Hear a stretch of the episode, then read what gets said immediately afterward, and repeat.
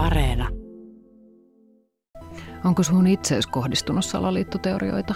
Öm, on, on joo. Siis no sillä niin perussettiä, eli että lääkäri on niin kuin lääkeyhtiön ostama ja että mun mielipiteet ja näkemykset ja lausunnot olisi niin kuin korruptoituneita. Että se on varmaan se isoin. Tässä valheenpaljastajan jaksossa tutkimme koronaviruspandemiaan ja koronarokotteisiin liittyviä salaliittoteorioita ja pohdimme millaisia eettisiä haasteita virheellisten uskomusten oikaisemiseen liittyy. Jakson lopussa lääkäri Anni kumoaa koronavirukseen liitettyjä salaliittomaisia väitteitä. Minä olen Johanna Vehko ja vien sinut tutkimusmatkalle salaliittoteorioiden maailmaan. Tämä on Valheenpaljastaja. Tervetuloa mukaan.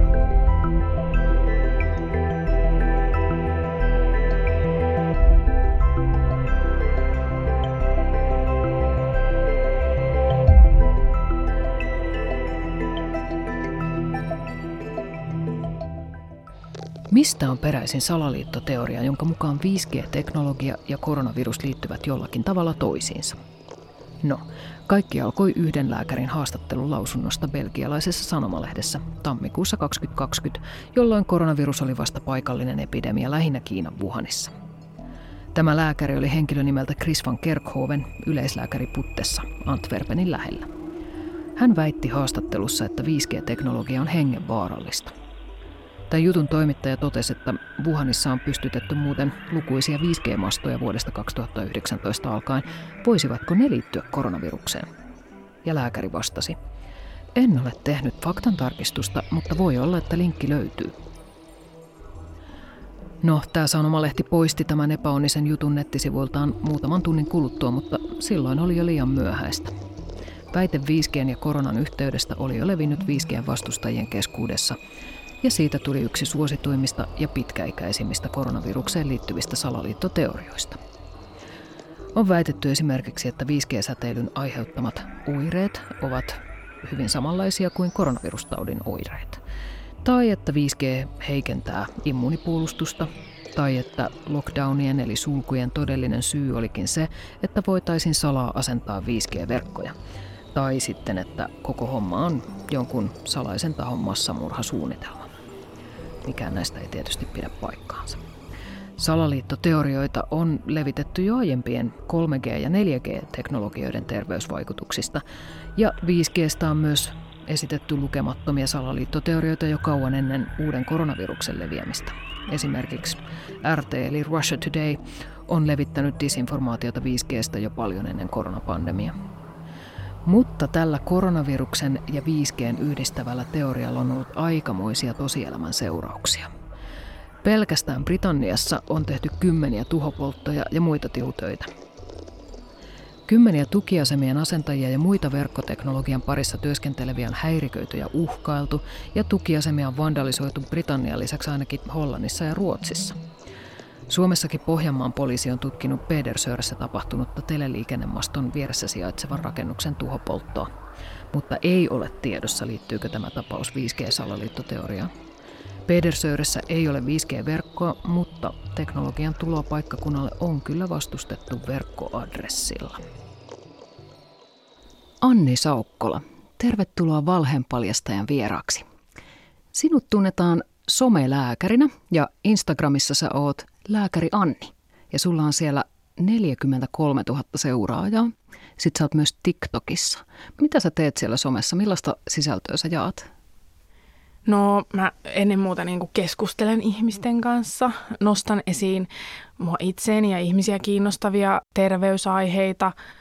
Haluan ehkä myös viihdyttää ja niin kuin tuoda huumoria, mutta, mutta ennen kaikkea just se perusajatus on se tuoda sitä tieteellistä, luotettavaa ja turvallista terveyteen liittyvää tietoa. Ja ehkä myös niin kuin kertoa siitä, millaista lääkärin työ on oikeasti, kun siihenkin liittyy aika paljon myyttejä ja uskomuksia. Missä vaiheessa tämän koronapandemian alkamisen jälkeen sä aloit kiinnittää huomiota siihen, että somessa liikkuu aika paljon harhaanjohtavaa tietoa ja salaliittoteorioita liittyen koronaan? Mä muistelen jotenkin, että silloin keväällä 2020 niin kului oikeastaan aika monta kuukautta ennen kuin törmäsi tämmöisiin niin kuin oikein graaveihin väärin väittämiin tai näihin salaliittoteorioihin. Et silloin oli ehkä semmoinen vähän pysähtynyt tila, että kukaan ei tiennyt mitä sanoa ja näin oli myös tiedeyhteisön keskuudessa, että, että tieteellistä tietoa ei ollut niin kuin saatu ja kukaan ei oikein tiennyt, mistä tässä on kyse. Et joitain kuukausia meni semmoisessa semmoisessa tilassa, mutta sitten kyllä mä muistan, että kesällä 2020 ja erityisesti sen jälkeen, niin alkoi alko todellakin näkee todella paljon erilaisia epämääräisiä väittämiä ja tämä kehityskulku sitten kiihtyi kiihtymistään, kun rokotteet tuli käyttöön. Et sitten tavallaan se rokotekeskustelu muodostaa ihan oman tavallaan yhtä suuren kokonaisuutensa mun mielestä. Aivan. Ähm, kerro vähän esimerkkejä, että millaisiin salaliittoteorioihin ja väärin tietoihin sä oot suomenkielisessä somessa törmännyt? No tota, tämmöisiä tietysti niin kuin, mikä määritellään niin salaliitoksi, mutta hirveästi tämmöistä niin kuin spekulaatiota tämän viruksen alkuperästä – on, on tietysti liikkunut ja ihmiset haluaisi löytää syyn ja merkityksen tälle tilanteelle, että miksi tämmöinen tilanne on päässyt syntymään. Että on törmännyt just spekulaation siihen, että sitä levitetään tahallisesti laboratoriosta tai, tai että sillä haluttaisiin rajoittaa jotenkin väestön kasvua tai tämmöisiä asioita. Ja sitten tuntuu, että ne salaliitot on niin kuin elänyt aina, että, että mistä teemasta milloinkin keskustellaan. On kyseenalaistettu sitä PCR-testauksen luotettavuutta, sitten on niin kuin kyseenalaistettu sitä, että piilotetaanko näitä kuolemia ja, ja vääristellään koronakuolemalukuja. Ja tota, sitten tavallaan ihan oma entiteettinsä on tämä niin kuin rokote, rokotepuoli sitten, että niihin on liitetty milloin mitäkin – haittoja ja riskejä ja vaaroja. Milloin sä sitten aloit itse tehdä sellaista, että sä aloit ampua alas näitä vääriä väittämiä somessa? Mm, no mä oon te, sillä niin kuin kyllä tarkastellut sellaisia epäluotettavia terveysväitteitä jo ennen koronaa, että mä oon puhunut monennäköisistä asioista, mutta sitten tietysti koronan kohdalla niin muistan silloin ekoina pandemia viikkoina, niin mä sain ihan niin kuin tuhansia viestejä että ihmiset oli tosi hädissään sen tiedon puutteen kanssa. Ja se saattoi olla jotain ihan, että ihmiset miettii, että, että voinko mä mennä hiekkalaatikolle mun lapsen kanssa vai saanko mä sieltä jonkun kuolemantaudin, että, että tämmöisiä arkisia juttuja. Niin sitten mä, mä niinku aika nopeasti aloin sitten tarttua semmoisiin aiheisiin, jotka toistuu näissä viesteissä ja niin puhuu niistä. Et siinä on aina se, se paradoksi, että ei voi niin nostaa liikaa niitä vääriä väitteitä, koska sitten ne saa entistä enemmän huomiota. Mutta mulla oli hyvä reitti saada ihmisiltä paljon viestejä, että mikä ihmisiä mietityttää. Ja sitten mä pystyin nostaa sieltä fiksusta kulmasta sitä, että tutkittuu tietoa. Nämähän on hirveän tämmöisiä globaaleja, maailmanlaajuisia juttuja, että tosi paljon kiertää samat jutut ympäriinsä. Ja jos vähänkään seuraa kansainvälistä mediaa tai faktantarkistajia varsinkin, että minkä tyyppisiä juttuja on kumottu tuolla jossain esimerkiksi englanninkielisessä maailmassa, niin siitä voi aika, aika hyvin yleensä ennustaa, että mikä on se seuraava juttu, joka alkaa Suomessakin kiertämään. Just näin.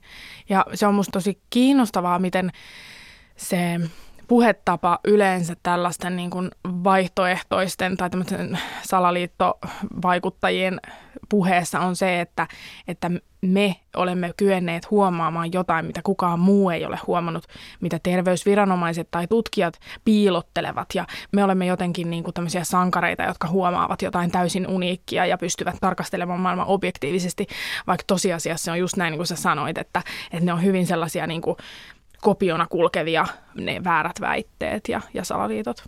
Ketkä näitä Suomessa levittää, ja enkä nyt tarkoita, että ruvetaan tässä nyt nimeämään ketään yksittäisiä henkilöitä, mutta minkälaisia tahoja he edustavat, mitä ryhmiä, millaisia hahmoja he ovat? No tosi paljon tietysti mun näkemys rajoittuu tähän niin kuin sosiaalisen median ja erityisesti Instagramin maailmaan, mutta Instagramissa niin kuin erityisesti korostuu tämmöiset hyvinvointivaikuttajat. Ehkä aika paljon yliedustettuna on tämmöiset erilaiset luonnollisia hoitoja tai ravintolisia myyvät tai jonkinlaista tällaista wellness-kulttuuria edustavat tahot, että se onkin sitten kiinnostavampi kysymys, että mistä se on heille tavallaan levinnyt. Ja ehkä just vastaus on se, että globaalisti ympäri maailman nämä, nämä leviää nämä väitteet. Ja sitten on tietysti ihan oma lukunsa se, että tietyt terveydenhuollon ammattilaisetkin ovat levittäneet näitä tämmöisiä vaarallisia harhaanjohtavia väitteitä. Että onhan sitäkin nähty, että ihan lääkäreitä on irtisanottu työpaikaltaan sen vuoksi, että he on niin kuin osallistunut tällaiseen epätieteelliseen ja, ja niin kuin vaaralliseen toimintaan, jossa ei ole tieteellistä pohjaa. Et siinä on niin kuin monenlaisia sävyjä, mutta ehkä sitten se se, miten se realisoituu niin kuin tavallisille ihmisille, on kuitenkin se, että sit näiden vaikuttajien sisältöjä aletaan jakaa ja sitten se haarautuu ja niin kuin leviää se keskustelu ihan, ihan tavallisten ihmisten pariin ja kahvipöytiin ja Instagram-storeihin ja, ja sitten siitä tulee semmoista, että hei toi mun kaverikin mietti, että aiheuttaako tämä rokote nyt haittoja, että kyllähän munkin nyt pitäisi miettiä. Sitten lopulta se on sitä ihan tavallisten ihmisten välistä kommunikaatiota.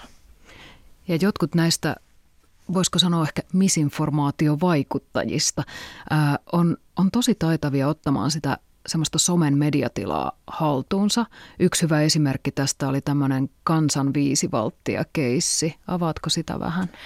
Kyllä, joo, se oli tosi kiinnostava ilmiönä. se meni jotakuinkin muistaakseni niin, että valtioneuvosto lanseerasi tämmöisen, se oli varmaan talvea 2000 2021 lanseerasi tämmöisen viisi valttia kampanjan ja tarkoituksena oli niin kuin palauttaa ihmiset siihen niiden perusasioiden äärelle, että millä keinoilla koronarokotepandemiaa voidaan hidastaa, millä keinoilla voit suojata itseäsi ja läheisiäsi, muun muassa käsienpesu, turvavälit ja niin edelleen. Mutta sitten aika äkkiä siitä parin päivän päästä jopa niin lähti leviämään tämmöinen kansan somekampanja, joka kulki tämmöisen hashtagin alla. Ja sitten siinä korostettiin tämmöisiä niin kuin hyvin erilaisia keinoja ja tämmöistä itsevalaistumista ja, ja kriittistä ajattelua, lainausmerkeissä kriittistä. Ja kehotettiin muun muassa veden juomiseen, ravintolisien käyttöön, tämmöisen niin sanotusti luonnollisen immuniteetin boostaamiseen, joka toki ei näillä keinoilla niin kuin ole valitettavasti mahdollista. Sitten mä muistaakseni kans tartuin niinku siihen, että mä pointtasin tämmöisen, että tämmöinen kansanviisivaltti on olemassa ja tämä on niinku vaarallista ja tosi harhaanjohtavaa sisältöä. Ja, ja tota, no se oli yksi somekohu muiden joukossa sitten taas, enkä tiedä miten se muiden kuplissa näyttäytyi, mutta musta tuntui, että se jopa se kansanviisivalttia sai niinku enemmän sitä tilaa kuin tämä alkuperäinen viisi valttia kampanja. Ja näinhän siinä usein käy, että sitten ne valheelliset tiedot leviää nopeammin ja tehokkaammin kuin ne oikeat. No ihan siinä kävi alussa, mutta sitten mä muistan, että, että lopulta sitten sellaiset somevaikuttajat, kuten sinä ja monet muut, jotka on luotettavan tiedon puolella, kaappasivat sen hashtagin, sen kansan viisi valttia ja alkoivat levittää sitten sitä oikeasti tutkittua tietoa sen saman hashtagin alla. Jep, joo, näin siinä, näin siinä kävi, joo.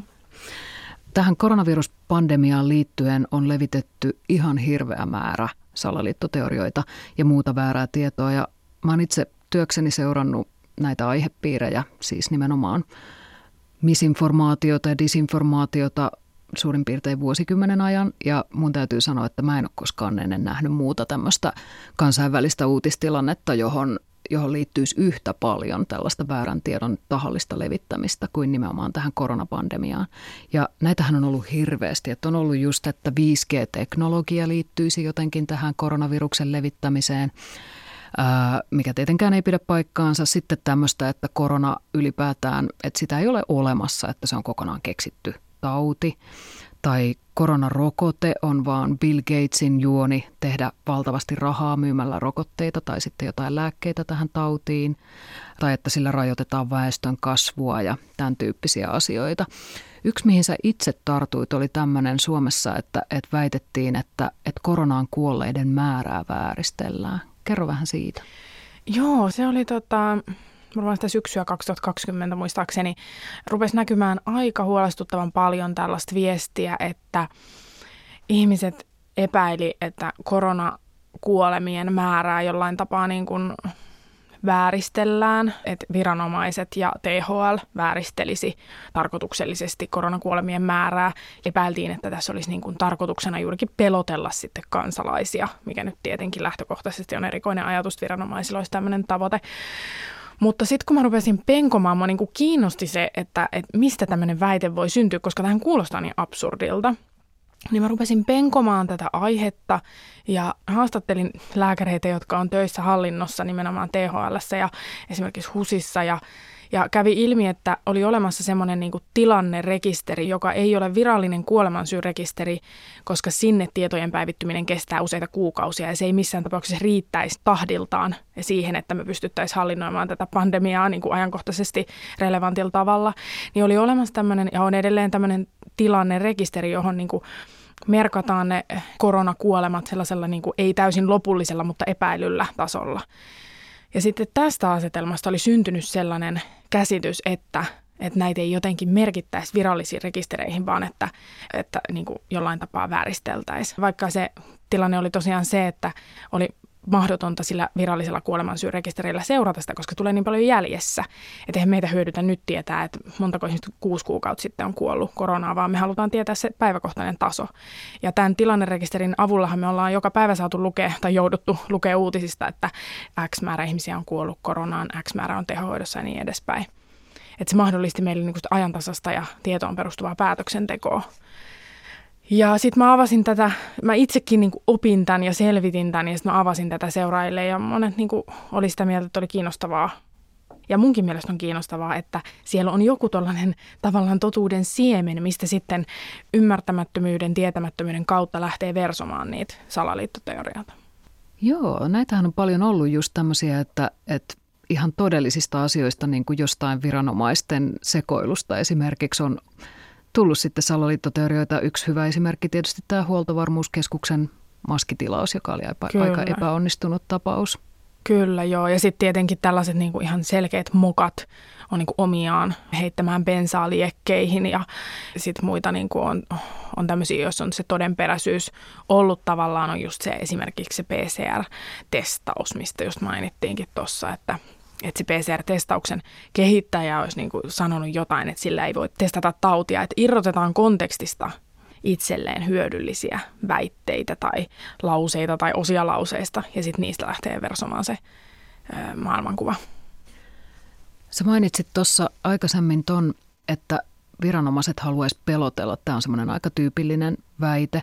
Ja myöskin maskien käyttö, että ihmiset, jotka käyttää maskeja, niin usein heitä sitten kutsutaan että he pelkäävät ja sen takia käyttävät maskeja. Tämä on aika yleinen teema.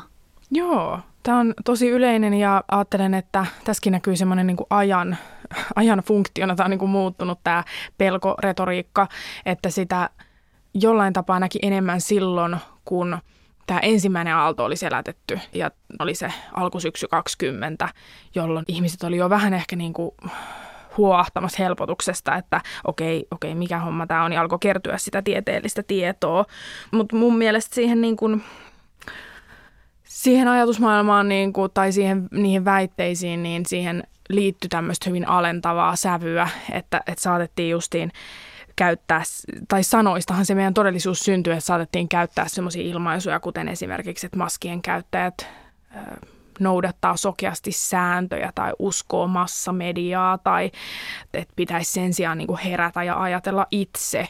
Ja tämähän saadaan kuulostamaan niin kuin todella järkevältä, että hei, kukapa nyt ei haluaisi olla ihminen, joka kykenee itse ajattelemaan.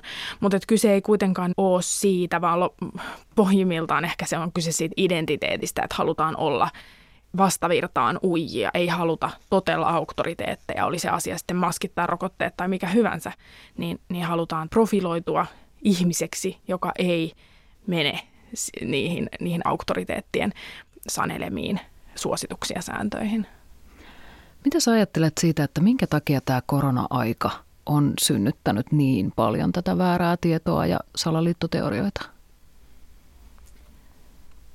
No onhan tämä ihan poikkeuksellinen aika niin kuin maailman historiassa.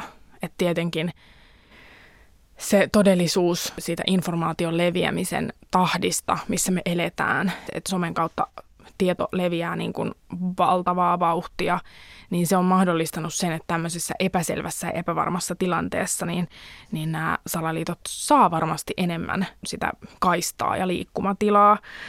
Ja no, poikkeuksellinen tilanne, että tämä on niin kuin järkyttänyt meidän perusturvallisuuden tunnetta. Ja vaikka nyt tilanne on tosi valosan näköinen, niin kyllähän tämä niin kuin jättää meihin kaikki jäljet, ihan elinikäiset jäljet. Ja totta kai tämmöisessä kriisitilanteessa ihmismieli haluaa etsiä syitä ja löytää sitä turvaa siitä kaauksesta ja kohinasta ja hakeutua niin kuin itse kontrolliin tilanteesta. Ja tämmöiset salaliitot niin kuin tarjoaa siihen tarpeeseen tyydytystä. No minkä takia niitä on tarpeellista kumota esimerkiksi somessa? No, tähän liittyy tietysti se filosofinen kysymys, että kaikkia niitä perättömiä väitteitä ei ole millään tapaa mahdollista tai edes mielekästä kumota, koska tavallaan me annetaan aina sit myös lisätilaa sille väitteelle, jos me nostetaan vaikka, että vaikka jotain virheellistä väitettä niin kuin sellaisenaan väitteenä.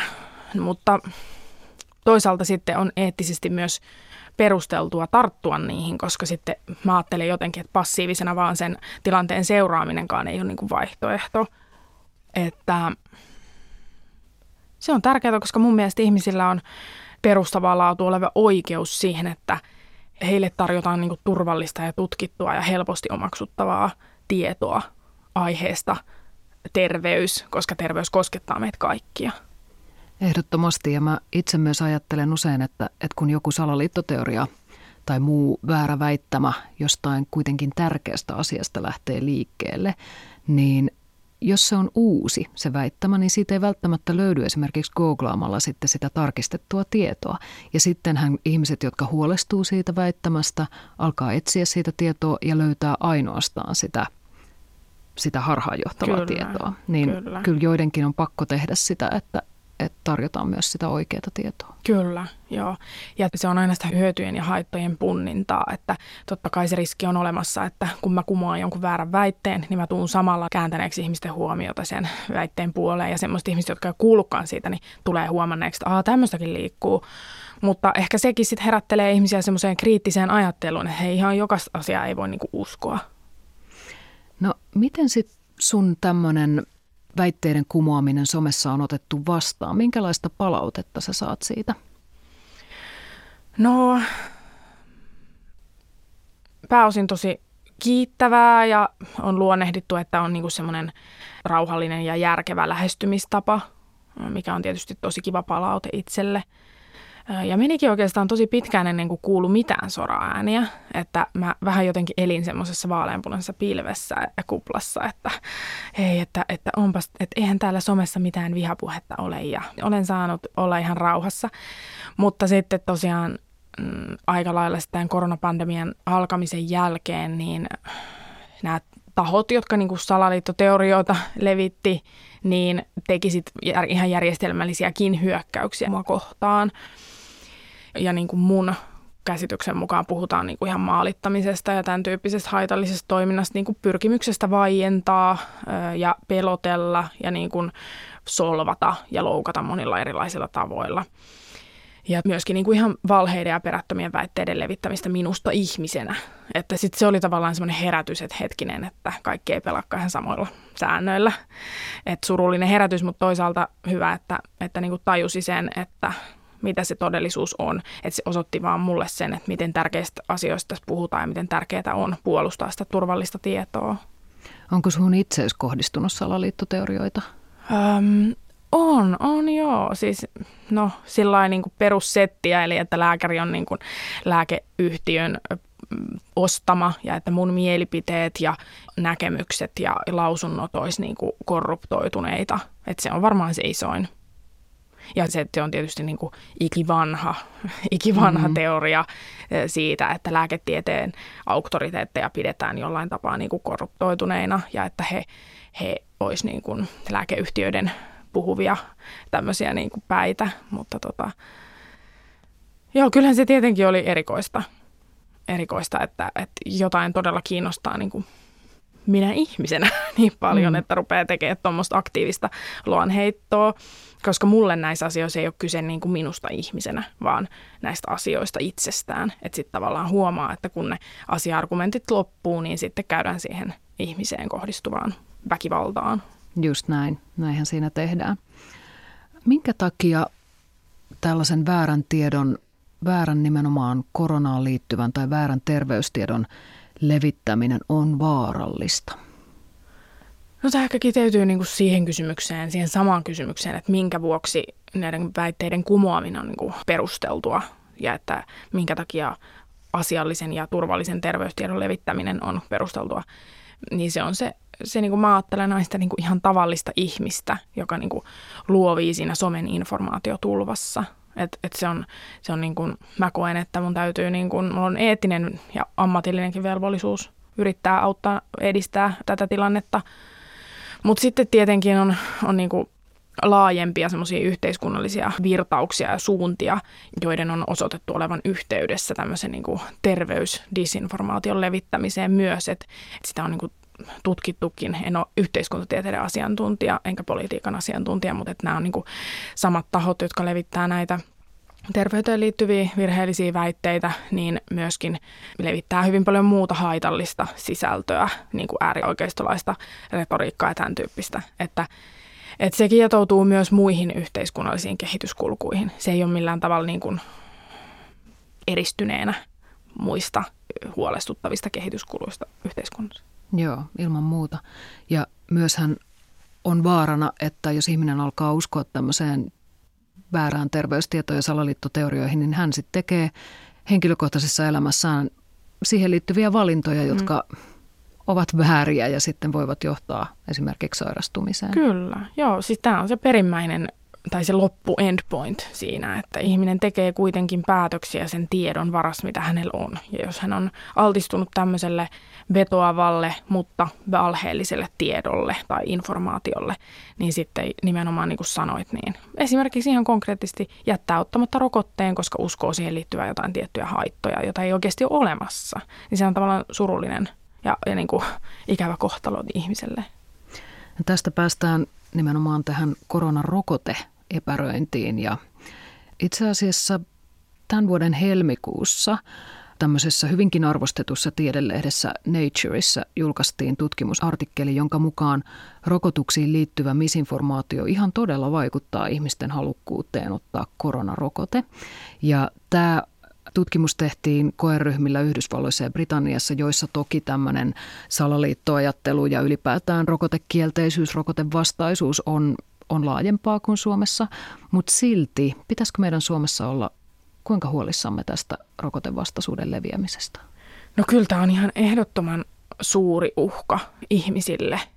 Mä ajattelen, että viimeaikaiset tapahtumatkin, niin kuin tässä kesällähän me nähtiin, kuinka ihmiset tunkeutuivat rokotuspisteille manipuloimaan lapsia ja nuoria. Et siinä vaiheessa viimeistään niin kuin mullekin iski tajuntaan se, että todellakaan ei, niin kuin, että, että salaliittoteoriaa, levittävät ihmiset ei ole valmiita jäämään sinne virtuaalitodellisuuteen, vaan he on valmiita niin kuin tämmöisiin ihan konkreettisiin vaarallisiin tekoihin. Jopa tulemaan kouluihin paikan Jopa kouluihin päälle. ja rokotepisteille ja niin kuin tosi huolestuttavaa. Osaako terveydenhuollon ammattilaiset kohdata sellaisia ihmisiä, jotka epäröi rokotteen ottamista – koska kuitenkin heitähän on paljon enemmän kuin varsinaisia rokotteiden vastustajia. Ja, Kyllä. Ja heihin joo. voi ehkä enemmän myös vaikuttaa. Toi on totta, joo. Ja, ja musta on niin kuin tosi hyvä, että on nostettu tätä teoriapohjaa tämän aiheen taustalla. Että ehkä ennen koronapandemiaa niin jotenkin nähtiin, että on niin kuin ne rokotevastaiset ja rokotemyönteiset, mutta todellisuudessa siinä on niin kuin sanoitkin, niin tämä epäröijien joukko on isompi kuin se varsinaisten vastustajien. Mutta tuohon sun kysymykseen, niin mä ajattelen itse, että ei, ei, ei terveydenhuollon ammattilaisilla valitettavasti ole niin kuin riittävää koulutusta tähän aiheeseen. Että se jää paljolti sen oman kiinnostuneisuuden, perehtyneisyyden ja oma-aloitteisuuden varaan, mikä ei tietenkään ole niin kuin hyvä lähtökohta. Että erityisesti nuorten kanssa työskentelevät, perheiden kanssa työskentelevät niin, niin heille ammattilaisille täytyisi niin kuin todella saada näyttöön perustuvaa koulutusta siitä, että kuinka rokotteita epäröivät tai vastustavat ihmiset kohdataan. Koska tästä on olemassa ihan teoreettista ja käytännön tutkimusnäyttöä, että esimerkkinä se, että on todettu, että jos pelotellaan ihmisiä niillä rokotteilla estettävillä taudeilla, niin kuin monesti näkee tehtävän, että sanotaan esimerkiksi, että no haluatko sitten, että sun lapsi kuolee tuhkarokkoon, niin semmoinen ei muuta ihmisten näkemystä, vaan se itse asiassa vaan ajaa kauemmas toisistaan, niin kuin nyt voi tästä kuvitellakin, että tapahtuisi. Että jos joku kyseenalaistaa sataprosenttisesti sen sun elämän katsomuksen jotenkin kannan ja, ja semmoisen niin ajattelun, jota sä itse kuitenkin pidät järkevänä, niin sehän niin kuin on omiaan vähentämään sitä asiallista kommunikaatioa. Koronaviruspandemia on pelottava ja uusi tilanne, johon on liittynyt paljon epävarmuuksia ja epätietoisuutta. Siksi ei ole lainkaan yllättävää, jos se on jossain määrin lisännyt salaliittoajattelua. Maaliskuussa 2020 julkaistu Conspiracy Theory Handbook luokittelee neljä päällimmäistä syytä salaliittouskomuksille. Näistä ensimmäinen on voimattomuuden tunne, eli ihminen kokee, ettei hänellä ole oikein valtaa vaikuttaa asioihin. Toinen on se, että salaliittoteoriat helpottaa uhkaavissa tilanteissa selviytymistä. Kun tapahtuu jotakin todella suurta, ihmisen voi olla vaikea hyväksyä asialle tavanomasta selitystä. Salaliittoteoria antaa suurelle tapahtumalle suuren selityksen ja selkeän syyllisen.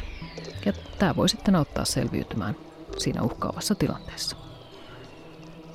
Kolmanneksi, ihminen kaipaa selitystä yllättäville epätodennäköisille tapahtumille. Ja se auttaa selviämään epävarmuuden tunteen kanssa. Neljäs syy on valtavirtapolitiikan vastustaminen. Salaliittoteorioita voidaan käyttää vähemmistöaseman luomiseen ja tavanomaisten poliittisten tulkintojen vastustamiseen.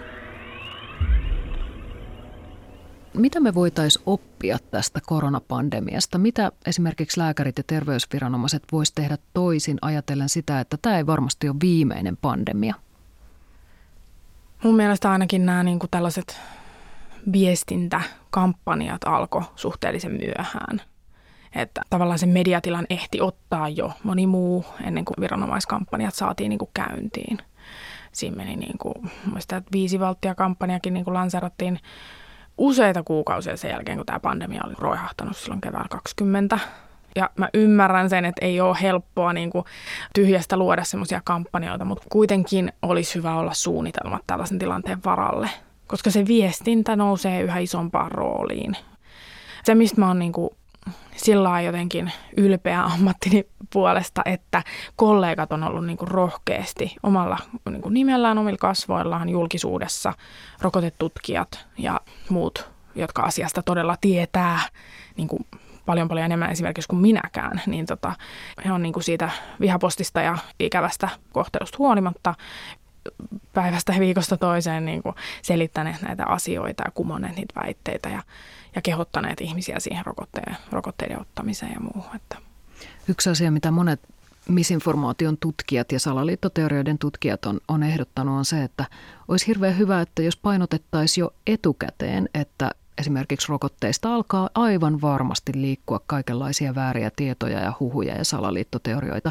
Ja näin sitä väärää tietoa ja salaliittoteoriaa voitaisiin käyttää sitä itseään vastaan ja sitten ihmiset osais paremmin puolustautua sitä väärää tietoa vastaan silloin, kun se tulee sitten heidän näytölleen. Joo, toi on tosi hyvä, että jotenkin heräteltäisiin sellaista kriittistä ajattelua ihmisissä. Ja kriittisyydellä en tarkoita sitä, että ollaan lähtökohtaisesti eri mieltä, vaan sitä, että selvitetään viestien ja sisältöjen taustat ja niiden levittäjien motiivit ja, ja niin kuin todella ajatellaan itse ja kriittisesti ja, ja niin kuin ymmärretään se, se, mihin kokonaisuuteen se tieto liittyy.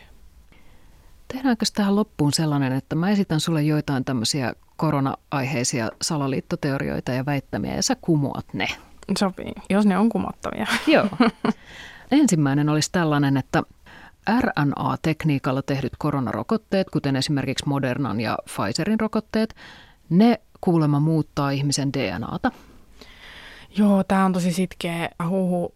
No ei muuta DNAta, mutta tämä on täysin uudenlaista ja niin kuin tavallaan vallankumouksellista rokoteteknologiaa, joten on ymmärrettävää, että tähän teknologiaan itseensä liittyy salaliittoteorioita ja ajatuksia ja epäluuloja, mutta todellisuudessa niin se ei ole mitenkään biologisesti edes mahdollista, että ne muuttaisi ihmisen DNAta. Ensinnäkin meidän jokaisessa solussa on DNA ja, ja se olisi niin kuin täysin biologisesti mahdotonta, että tämä rokote muuttaisi meidän jokaisen solun DNAta jollain tavalla tai edes yksittäisenkään solun DNAta. Sen tähän vielä nostan, että, että tavallaan tämä RNA-rokoteteknologia on mahdollistanut sen, että me pystytään ihmisen immuniteetti ryhdistämään sitä tiettyä viruksen pintaproteiiniin vastaan. Eli todella, todella kapeasti ja, ja tavallaan niin kuin fokusoidusti juuri sitä tiettyä taudinaiheuttajaa vastaan. Ja se niin kuin lisää tämän rokoteteknologian turvallisuutta verrattuna esimerkiksi siihen, että me annettaisiin taudinaiheuttajien osia, joka on niin kuin valtava kokonaisuus ja ehkä kontrolloimatonkin. No toinen aika sitkeä väite on sellainen, että koronarokote jollain tavalla vaikuttaisi naisten hedelmällisyyteen tai keskeyttäisi raskauksia. Joo, tämä hedelmällisyysteema on kyllä ollut paljon pinnalla ja se on ymmärrettävää, koska kukapa nyt ei olisi huolissaan siitä tämmöisestä isosta teemasta kuin oma lisääntymisterveys. Mutta tota, paljon on myös nähnyt sitä väitettä, että no koska pandemia ei ole kestänyt kuin vasta puolitoista vuotta vasta, tai että rokotuksia ei ole pystytty antamaan kuin vasta niin kuin tietyn aikaa, niin ei ole voitu seurata näitä äitejä ja vauvoja ja, ja muita. Mutta tosiasiassa täytyy ymmärtää se, että kaikki mekanismit, että jos me, jos me väitetään jotain, että RNA-rokotteet vaikka aiheuttaa hedelmättömyyttä, niin siellä on oltava se biologinen mekanismi, jolla se olisi edes mahdollista tapahtua. Että tavallaan niin kuin mun tiedossa ei ole, että siinä olisi tämmöistä biologista mekanismia, jolla se olisi niin kuin selitettävissä. Että mitä tahansa ei voi vetästä väitteenä ja sanoa, että no, ette te ole tutkinut, että aiheuttaako tämä nyt sitten 60 vuoden kuluessa jotain hedelmättömyyshaittoja, vaan siellä pitäisi olla sitä niin kuin teoreettista pohjaa sille väitteelle myös, mitä ei ole. Tämä on just se tyypillinen, että näiden väitteiden esittäjät yrittää siirtää sitä todistustaakkaa tutkijoille ja terveydenhuollon ammattilaisille ja faktan tarkistajille ja niin edelleen, kun oikeasti se todistustaakka pitäisi olla väitteen esittäjällä itsellään. Juuri näin. No entä sitten tällainen, että koronaa voisi ehkäistä boostaamalla omaa immuniteettia, kunhan syö jotakin tiettyä superfoodia tai esimerkiksi suuria määriä D-vitamiinia? Olisi ihan sairaan hienoa, jos me pystyttäisiin boostaamaan meidän immuniteettia. Tämä on yksi mun lempiaiheista, koska usein immuniteetista puhutaan niin kuin se ymmärtämättä, mitä se oikeasti on ja miten monimutkainen ja valtavan niin kuin hienosäätetty kokonaisuus se on. Mutta me ei pystytä yksittäisellä ruoka-aineella, vitamiinilla, ravintolisällä, yksittäisellä edes teolla, vaikka liikkuisi tietyllä tavalla, niin sillä ei pysty niin kuin sitä immuniteettia yksin boostaamaan mitenkään yli sen normaalin suorituskyvyn. Että totta kai elintavoilla on ihan selvä yhteys siihen, että, että se immuniteetti pysyy normaalina ja on olemassa tilanteita, joissa elintavat aiheuttaa sit sen, että immuniteetti niin kuitenkin kärsii. Mutta se, että sitä pystyy jotenkin yli semmoisen normaalirajan boostaamaan, niin ei ole mahdollista paitsi rokotteella. Eli rokotteella me kyetään boostaamaan immuniteettia kohdennetusti ja turvallisesti ja kapea-alaisesti juuri nimenomaisesti tiettyä taudinaiheuttajaa vastaan. Entäs tällainen väite, että koronarokotteen saaneet ihmiset erittäisivät tätä koronan piikkiproteiinia ympäristöönsä? Joo, tämäkin on liikkunut paljon somessa ja itsellä ehkä ensimmäinen reaktio oli se, että wow, miten niin kuin mielikuvituksellisesta teoriasta tässä on edes kyse. Että itsellä ei tullut niin kuin mielenkään tämmöinen, niin kuin, että tämmöistäkin voitaisiin väittää, että nämä jaksaa niin kuin yllättää, ehkä niin kuin negatiivisella tavalla, mutta kuitenkin. Mutta semmoinen, vähän niin kuin tuon hedelmällisyyskeisin kohdalla, niin – niin, niin tälläkään ei ole niin kuin minkäänlaista edes teoreettista biologista mekanismia, millä tämmöinen niin kuin voisi tapahtua. Mutta se ehkä mistä se on lähtenyt, tämä tämmöinen teoria, on se, että tämä RNA-teknologia tietyllä tapaa pystyy saamaan ihmisen elimistön valmistautumaan tätä tiettyä viruksen pintaproteiinia vastaan. Että se toimii vähän niin kuin lukko- ja avainperiaatteella. Mutta se, että niin kuin elimistö jotenkin alkaisi tuottaa näitä pintaproteiinia, saati sitten, että erittäisi niitä, semmoisiakin väitteitä on nähnyt, erittäisi niitä hengitysilmaan tai vastaavaa, niin se ei ole niin kuin mahdollista eikä, eikä todellista. Kiitos näistä kumoamisista. Otetaan tähän loppuun vielä, Anni Saukkola, sun vinkit siihen, että miten ihmiset tuolla somessa liikkuessaan voisivat tunnistaa koronaan liittyviä salaliittoteorioita? No tietysti siinä on monta vinkkiä, mutta mun mielestä tärkein on aina se, aika. Eli että älä jaa mitään heti kun näet jotain, mikä herättää tunteita, vaan laske kymmeneen, odota tunti, odota seuraavaan päivään. Koska se tunnereaktio, mikä meissä syntyy, on sitä polttoainetta sille väärän tiedon leviämiselle. Ja meistä jokainen voi sillä että, että rauhoittuu ja niin kuin ei toimi sen affektin vallassa heti, niin voi ehkäistä tämän väärän tiedon leviämistä. Ja sitten tietenkin niin kuin on oma, omassa somessakin puhunut paljon niistä kriittisen ajattelun eri, eri niin kuin mekanismeista, että mistä hälytysmerkeistä voi niin kuin tunnistaa itse sitten semmoisen tiedon, mikä olisi virheellistä. Et muun muassa siitä, että minkälainen koulutus sillä ihmisellä on, joka sitä levittää, minkälaiset taloudelliset motiivit hän on taustalla, minkälaisiin tutkimusnäyttöön hän niin pohjaa ajatuksensa. Siihen on niin monen, monenlaisia tämmöisiä muistisääntöjä olemassa. Mutta mä sanoisin, että tärkeintä on ehkä se, että ei niin toimi hätiköidysti. Ei vedä hätiköityjä johtopäätöksiä oman pään sisällä, eikä myöskään jaa mitään sisältöä hätiköidysti. Se on monille meistä hyvin vaikeaa. Kuten myös meille tässä mm. studiossa istuville. Meille varmaan. kaikille. Kyllä. Anni Saukkola, kiitos tosi paljon, kun tulit Valheen paljastajan vieraksi. Kiitos Johanna, kun sain olla täällä. Näyttää siltä, että mikä tahansa terveyskriisi synnyttää myös misinformaatiokriisin. Esimerkiksi AIDS-epidemian aikaan 80- ja 90-luvuilla ja jossain määrin vielä 2000-luvun alussa levisi lukuisia salaliittoteorioita – Väitettiin muun muassa, että HIV-virus oli luotu laboratoriossa ja että se päästettiin sieltä tahallaan leviämään, ja että HIV-testit olivat tyystin epäluotettavia. Kuulostiko tutulta? No niinpä. Itse asiassa juuri se laboratorioteoria uudesta koronaviruksesta saattaa vielä osoittautua ainakin osittain todeksi. Alkuun faktantarkistajat aina kumosivat tämän labrateorian ja Facebook asetti sitä koskeviin postauksiin varoituksen misinformaatiosta. Mutta nyt Facebook on poistanut nämä varoitukset, koska uusien tietojen mukaan on kuitenkin ihan mahdollista, että virus olisi voinut karata Wuhanissa toimivasta virologian instituutista. Ja siellähän tosiaan on laboratorio, jossa tutkitaan nimenomaan koronaviruksia. Edelleen on mahdollista myös se, että se sai alkunsa villieläintorilta ja valtaosa alan tutkijoista on täysin vakuuttuneita edelleen, että viruksella on luonnollinen alkuperä ja että se on tavalla tai toisella levinnyt lepakosta ihmiseen. Mutta tätä laboratoriovuotoa ei ole voitu kokonaan sulkea pois. Ei toisaalta myöskään todistaa. Tilannetta ei auta se, että Kiina on ollut hyvin haluton auttamaan kansainvälisiä tutkijoita selvittämään viruksen alkuperää. Tähän Wuhanin laboratorion liittyvään salaliittoteoriaan kuuluu kuitenkin yleensä ajatus siitä, että tämä virus olisi luotu siellä labrassa keinotekoisesti ja päästetty tahallaan tekemään tuhoja ihmisten joukkoon. Ja tästä tuskin on kyse. Koronavirusta on kuitenkin tutkittu tosi paljon, eikä siitä ole löydetty mitään viitteitä keinotekoisuudesta. Kuten usein salaliittoteorioiden kohdalla, selitys on siis pikemminkin tosi iso moka kuin salaliitto – siis jos kävisi ylipäätään ilmi, että virus karkasi laboratoriosta.